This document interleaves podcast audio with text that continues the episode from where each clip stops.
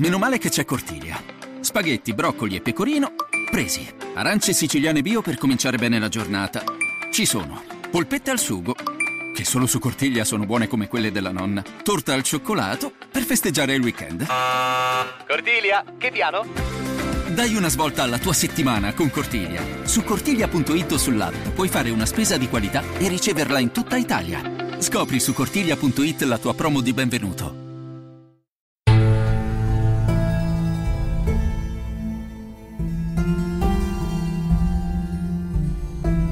Jedi Visual presenta Argento Vivo, secondi memorabili dei Giochi Olimpici di Carlo Renda.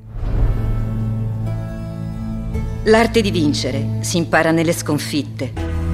Simon Bolivar. Fratelli d'Italia. L'Europa era uscita devastata dalla Grande Guerra e dalla febbre spagnola.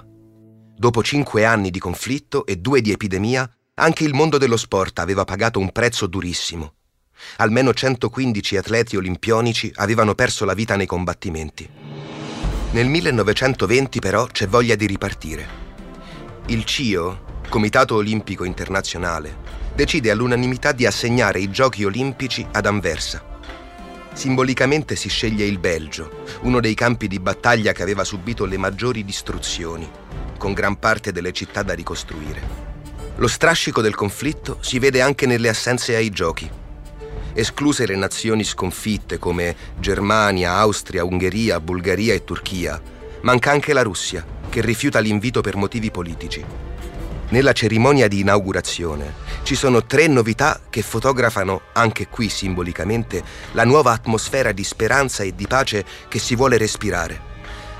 Viene recitato il giuramento olimpico, scritto da Pierre de Coubertin, Viene innalzata la nuova bandiera olimpica a cinque cerchi e vengono liberate in volo le colombe bianche in segno di pace.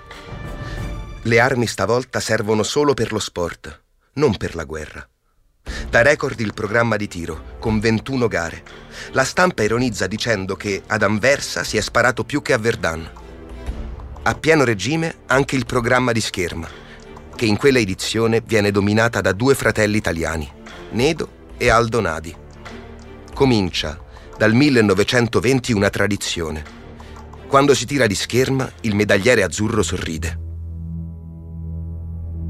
Questo è Argento Vivo, secondi memorabili dei Giochi Olimpici.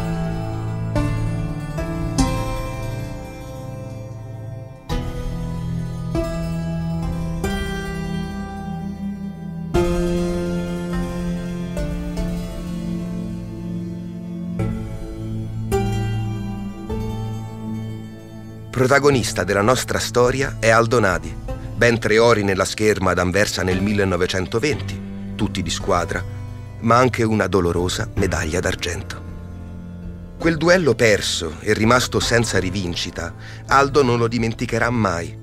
Vivrà per sempre con l'assido di dimostrare di essere lui il più grande. 14 agosto 1920, cerimonia di apertura. L'Italia per la prima volta veste di azzurro. Il portabandiera è Nedonadi, già oro nel fioretto nel 1912. Dietro di lui sfilano 161 uomini e una donna. Rosetta Gagliardi, tennista, seconda italiana a prendere parte ai giochi dopo Elvira Guerra nell'equitazione, a Parigi 1900. Non c'è un villaggio olimpico.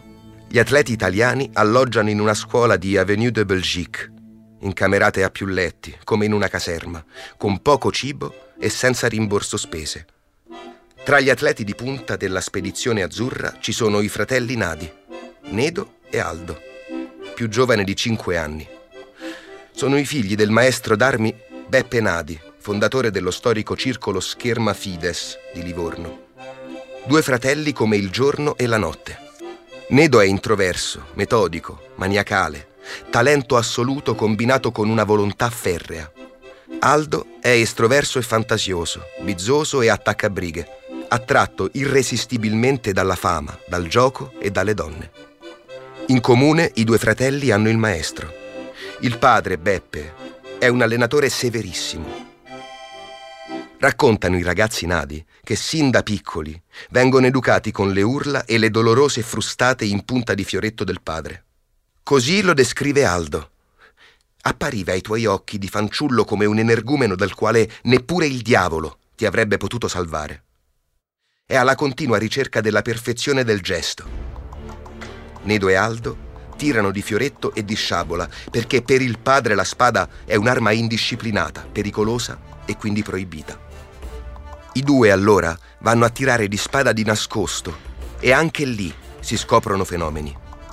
I risultati sportivi di Nedo sono straordinari da subito, ma la carriera dei fratelli Nadi viene interrotta dalla guerra. Durante il conflitto, Nedo è promosso capitano ed è il primo ufficiale di cavalleria a entrare a Trento, finalmente italiana. Aldo, invece, giovanissimo, milita come ufficiale di cavalleria. Dopo la guerra, il ritorno in pedana alle Olimpiadi 1920, trionfale. Il primo oro per Nedo e Aldo è nel fioretto a squadre. È Aldo a dare il contributo determinante per sconfiggere la Francia. Nel fioretto individuale trionfa Nedo Nadi. Si è aggiudicato 22 incontri su 24, ma sembra non bastare perché il francese Cattiot sta facendo meglio di lui. Al francese manca un ultimo incontro quello con l'azzurro Pietro Speciale, fin lì disastroso, con dieci sconfitte consecutive. Ma l'atleta azzurro tira fuori l'orgoglio e prevale sul francese, regalando a Nedo Nadi, ormai sicuro dell'argento, un isperato oro. E sono due. Quando Re Alberto del Belgio se lo ritrova sul podio, gli dice: Ancora voi, Monsieur Nadi? Nedo non si ferma. Spada a squadra, ancora oro, il terzo anche nell'arma che il padre disprezzava. È proprio Nedo, stavolta, a trascinare gli azzurri. Forse per rispetto del padre i due fratelli non si iscrivono invece al torneo di spada individuale. Qualche giorno dopo si gareggia nella sciabola individuale. Lì si incrociano le armi di Nedo e Aldo. Il fratello più grande mette in riga tutti, sconfigge in pedana anche Aldo e conquista il suo quarto oro. Per il fratello più giovane anche lo smacco di un confronto ravvicinato e di una frase pronunciata a brutto muso. Ne Donadi non arriva secondo. Il quinto oro, infine, nella sciabola a squadre, dominata dall'Italia. Per Ne Donadi, cinque ori nella stessa Olimpiade, un primato assoluto. Per Aldo Nadi, tre ori di squadra, ma nessuno nell'individuale. Un trionfo per i fratelli d'Italia. L'inno di Mameli risuona ripetutamente durante le premiazioni della scherma.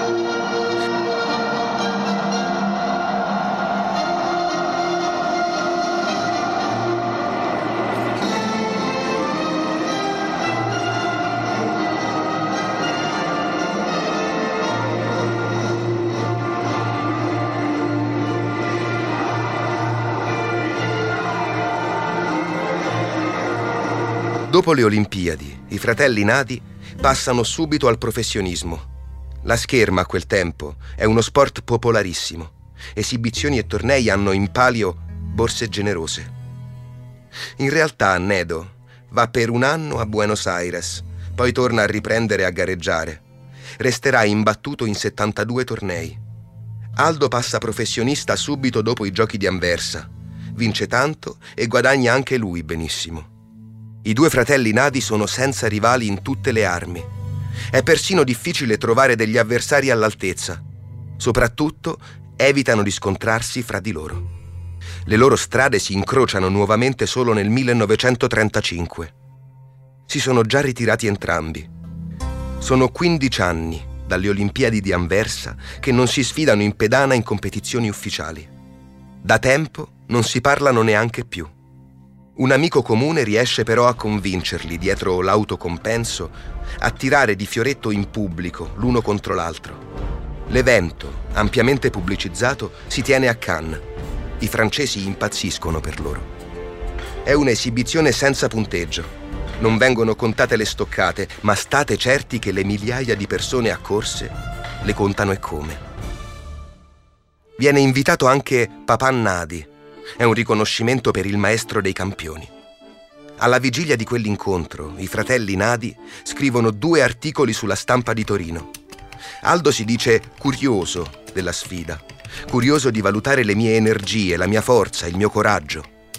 Riconosce al fratello Nedo di essere, dal punto di vista meccanico e tecnico, lo schermidore più completo che forse sia mai esistito. Tira però la stoccata nel dire che il suo sistema nervoso l'ha tradito e lo tradisce spesso. Aldo conclude scrivendo che le nostre carriere sono sensibilmente uguali, salvo quella da dilettante di mio fratello, più vecchio di me di sei anni. Nedo invece depotenzia totalmente la sfida. Saranno belle stoccate, saranno brutte, saranno più da una parte o più dall'altra, io non so. Certo, non lasceranno traccia, né avranno un seguito e neppure succederà che ognuno, preso a parte, magari sottovoce, si proclami vincitore. È molto curioso però come Aldo Nadi racconta quella sfida nella sua autobiografia, The Living Word, scritta quando i testimoni, sia Nedo sia il padre, sono ormai deceduti. Aldo rivela che Nedo gli propose una combin. Tutta la Francia ci guarda. Mi sembra che nessuno di noi dovrebbe dare uno spettacolo che potrebbe successivamente far parlare di sé in termini sfavorevoli. Di fronte a papà, suggerisco di tirare in modo tale che alla fine del combattimento nessuno di noi possa affermare di aver messo una botta più dell'altro. Il grande Nedo, nella versione di Aldo, lo supplica di accomodare il risultato. Prosegue Aldo nel suo libro. Avrei potuto dirgli mi dispiace, Nedo, ti schiaccerò se posso, come ho fatto per dieci anni con chiunque è venuto davanti a me. Proprio perché tutta la Francia ci guarderà, voglio mettere bene in chiaro chi è il numero uno. Aldo accusa il fratello di essersi sottratto alle sfide negli anni passati. Racconta però che accettò la proposta di accordo per amore del padre anziano. Era lì e non aveva aperto bocca. Avrei potuto avvelenare i suoi ultimi giorni. L'accordo era fatto. I fratelli decisero prima come arrivare a un pareggio e mantennero la parola. Vera o artefatta, la versione appare molto romanzata. D'altro canto Aldo non è un cuore d'oro. Basta poco per infiammarlo e il suo modo di risolvere le contese è sfidare a duello. Nessun problema a ferire gravemente un giornalista che lo aveva irriso o a proporre una resa dei conti con la pistola a un altro gigante della scherma italiana, Edoardo Mangiarotti, dopo un alterco. Difficile immaginare la pietas di Aldo Nadi nei confronti del fratello odiato e del padre maestro in quella sfida di Cannes, che raccontata decenni dopo faceva sanguinare nuovamente la ferita della sconfitta olimpica di Anversa.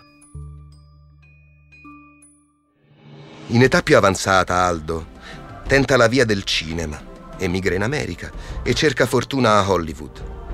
Insegna scherma ai divi del grande schermo. Poi ha una piccola parte in un film, Avere e non avere, con Humphrey Bogart e Lauren Bacall. Non arriva però al successo sperato a Hollywood più che altro si trova a fare consulenza per i film di cappa e spada che andavano molto di moda all'epoca.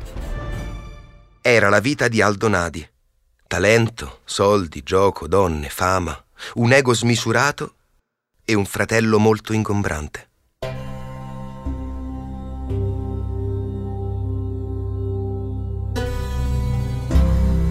Argento Vivo, secondi memorabili dei Giochi Olimpici è un podcast scritto da Carlo Renda, con la voce di Alberto Melone.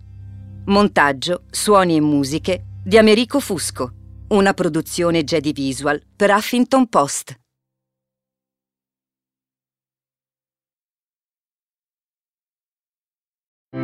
Ah, meno male che c'è Cortiglia. Spaghetti, broccoli e pecorino presi. Arance siciliane bio per cominciare bene la giornata. Ci sono. Polpette al sugo che solo su Cortiglia sono buone come quelle della nonna. Torta al cioccolato per festeggiare il weekend. Cortiglia, che piano? Dai una svolta alla tua settimana con Cortiglia. Su cortiglia.it o sull'app puoi fare una spesa di qualità e riceverla in tutta Italia. Scopri su cortiglia.it la tua promo di benvenuto.